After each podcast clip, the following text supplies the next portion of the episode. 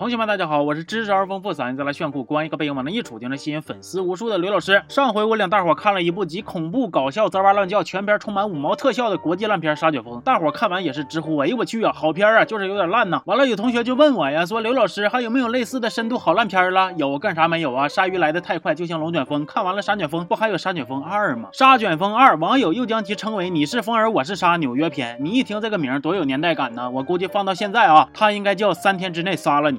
说这个续集呢，豆瓣评分四点零，对比第一部当前的三点七分呢，那也是属于珠玉在前的情况下不负众望，口碑更上一层楼了，是为数不多续集评分超越前作的烂片。毕竟能拍续集的烂片也没几个，而且这部电影依然延续了上一部中那个搁楼下打印店以五毛钱一斤、一块钱三斤的价格成吨批发的特效场面，秉承着只要我穿模穿的光明正大，大伙肯定就把它当个笑话的先进喜剧理念，并且制作出了一款非常奢华的三维立体特效字幕。瞅瞅这精美且富有动感的片头，让我也不禁高呼一句：留给鲨鱼的经费它不多了呀！故事一开始是这样子的：说咱们的男主大胡子和他那个金发碧眼的小前妻，因为在上一部中与鲨鱼搏斗的英勇行为，如今已经成为了享誉十里八村的名人。俩人现在也是重归于好，就差结婚了。所以搁这儿呢，我送他俩一个外号吧，叫沙碧侠侣。他们都是傻逼呀！这一天，大胡子和前妻姐坐飞机去纽约，搁飞机上让空姐给认出来了。空姐拿一本书说：“你给我签个名呗，我太爱看您的著作了。”我一看这个书名叫《如何从沙卷风中逃生》，感情这俩人是炸完鱼还出本书啊？那啥时候签字售书啊？没签字售书啊，全白送的吗？前妻姐和空姐聊的是有来有去，大胡子却一直愁眉苦脸。他往窗外是轻轻一瞄，就发现不好了，这风中怎么有朵沙做的云？哎，没错，咱们的另外一位主角鲨鱼就在空中转体翻腾着登场了。你就瞅外边是风儿是沙拉拉的刮，特效钱是一块块的花。那知道的你是拍沙卷风，不知道的还以为你搁这拍山海经呢。大白鲨遭遇龙卷风，合体成为谢广坤。说没几分钟的时间，大胡子乘坐的飞机就被漫天的狂沙给干破了防，飞机漏了一个大窟窿，风是嗖嗖的往里冒啊，人是哗哗的往外掉啊，啥空姐、机长的全领盒饭了。现在是有人在挣扎，有人在尖叫，还有人实在憋不住了，偷摸一顿笑。飞机都快坠毁了，你们能不能严肃点？能不能向这位老哥学习一下，看看人家多稳当，帽子都没被风吹掉。咱说那个大胡子不愧是男主啊，他那是真全能啊！机长死了，他跑驾驶室给飞机给降落，一顿瞎薅，还真让他给薅明白了，把飞机给稳稳的停下来了。好家伙，人在。美国刚停飞机，基础操作不值一提。你要问我鲨鱼为啥能在天上飞，我只能说懂的都懂，不懂的我也不多说了。利益相关，腻了腻了。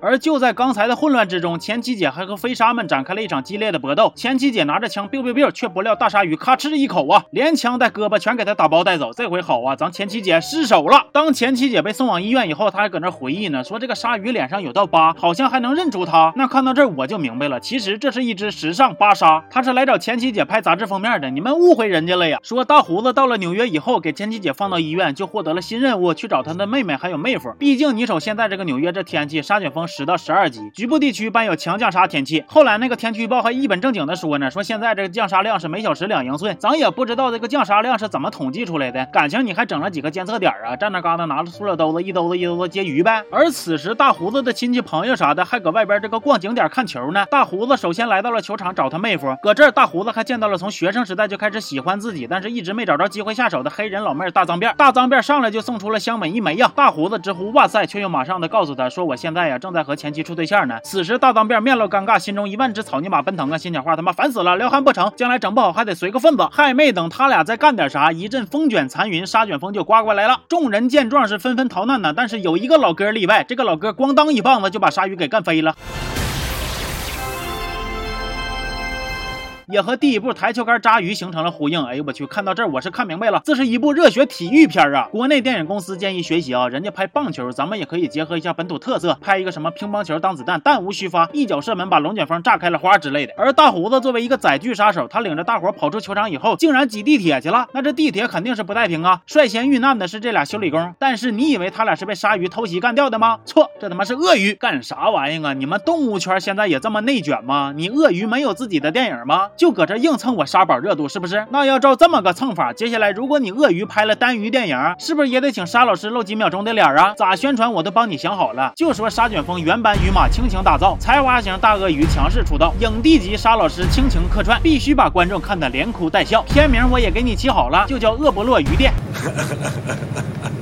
言归正传，接下来大胡子带领的五人逃生小队，还有一人迷迷糊糊就死在了鲨鱼的口中，现在剩余四人。问：四人小队和五人小队从逃生学的角度来说有什么区别？答：五人小队需要开车，但四人小队就可以打车了。哎，就在这个狂沙弥漫的极端天气里，大胡子愣是把出租车给摇来，领着他们跑路，也是没谁了啊！城市里边水没过车轱辘，现在是水浅鲨鱼多，遍地是大哥呀！大胡子这帮人拿绳子荡悠悠，前仨人顺利荡过去了，出租车司机被鲨鱼给造了，绳没了。大胡子还来来一个轻功水上漂，点着鱼头就跳过来了。你这啥鞋底啊？这么防滑吗？能不能给拜登整一双同款呢？相比之下，大胡子妹妹那边也挺离谱的，他和他那伙人呢，遭遇了自由女神像脑袋袭击。众所周知啊，纽约一共有两个易碎的危险品，一个是帝国大厦，另一个就是自由女神像。说这自由的头颅是一顿自由的滚呐，跟个保龄球似的撵着他们。这伙人是先开车后避难，然后又蹬自行车汇合。你看，我就说这是热血体育片吧。另一边，大胡子前妻住的医院是水漫金山，一只鲨鱼从楼上被冲了下来，他这一路冲浪还不忘漂移带拐弯，回头露嘴尖看了咱前妻姐一眼。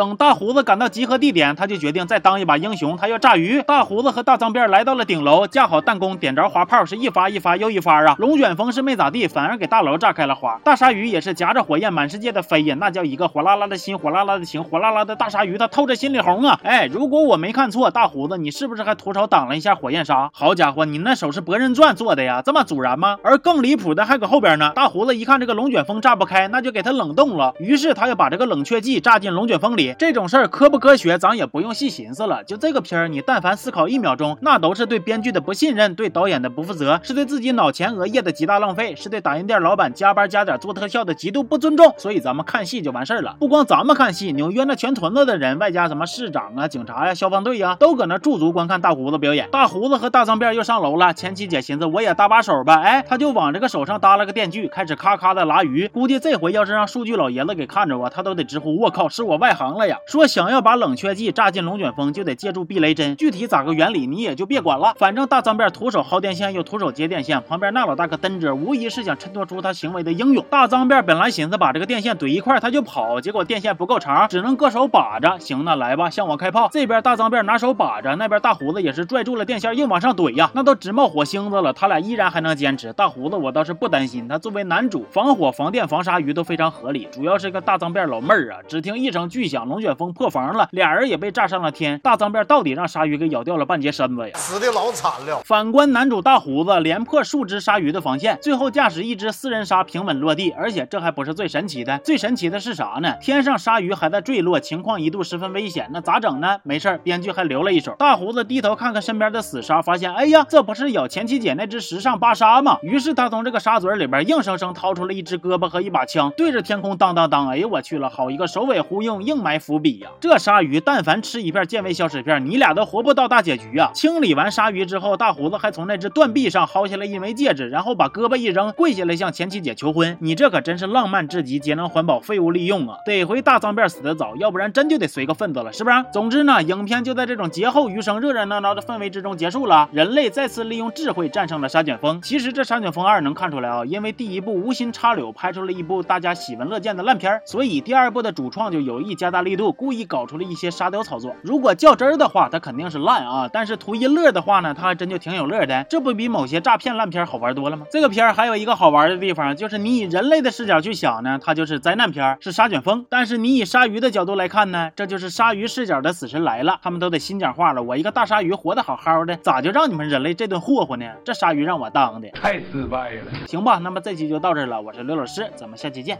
好。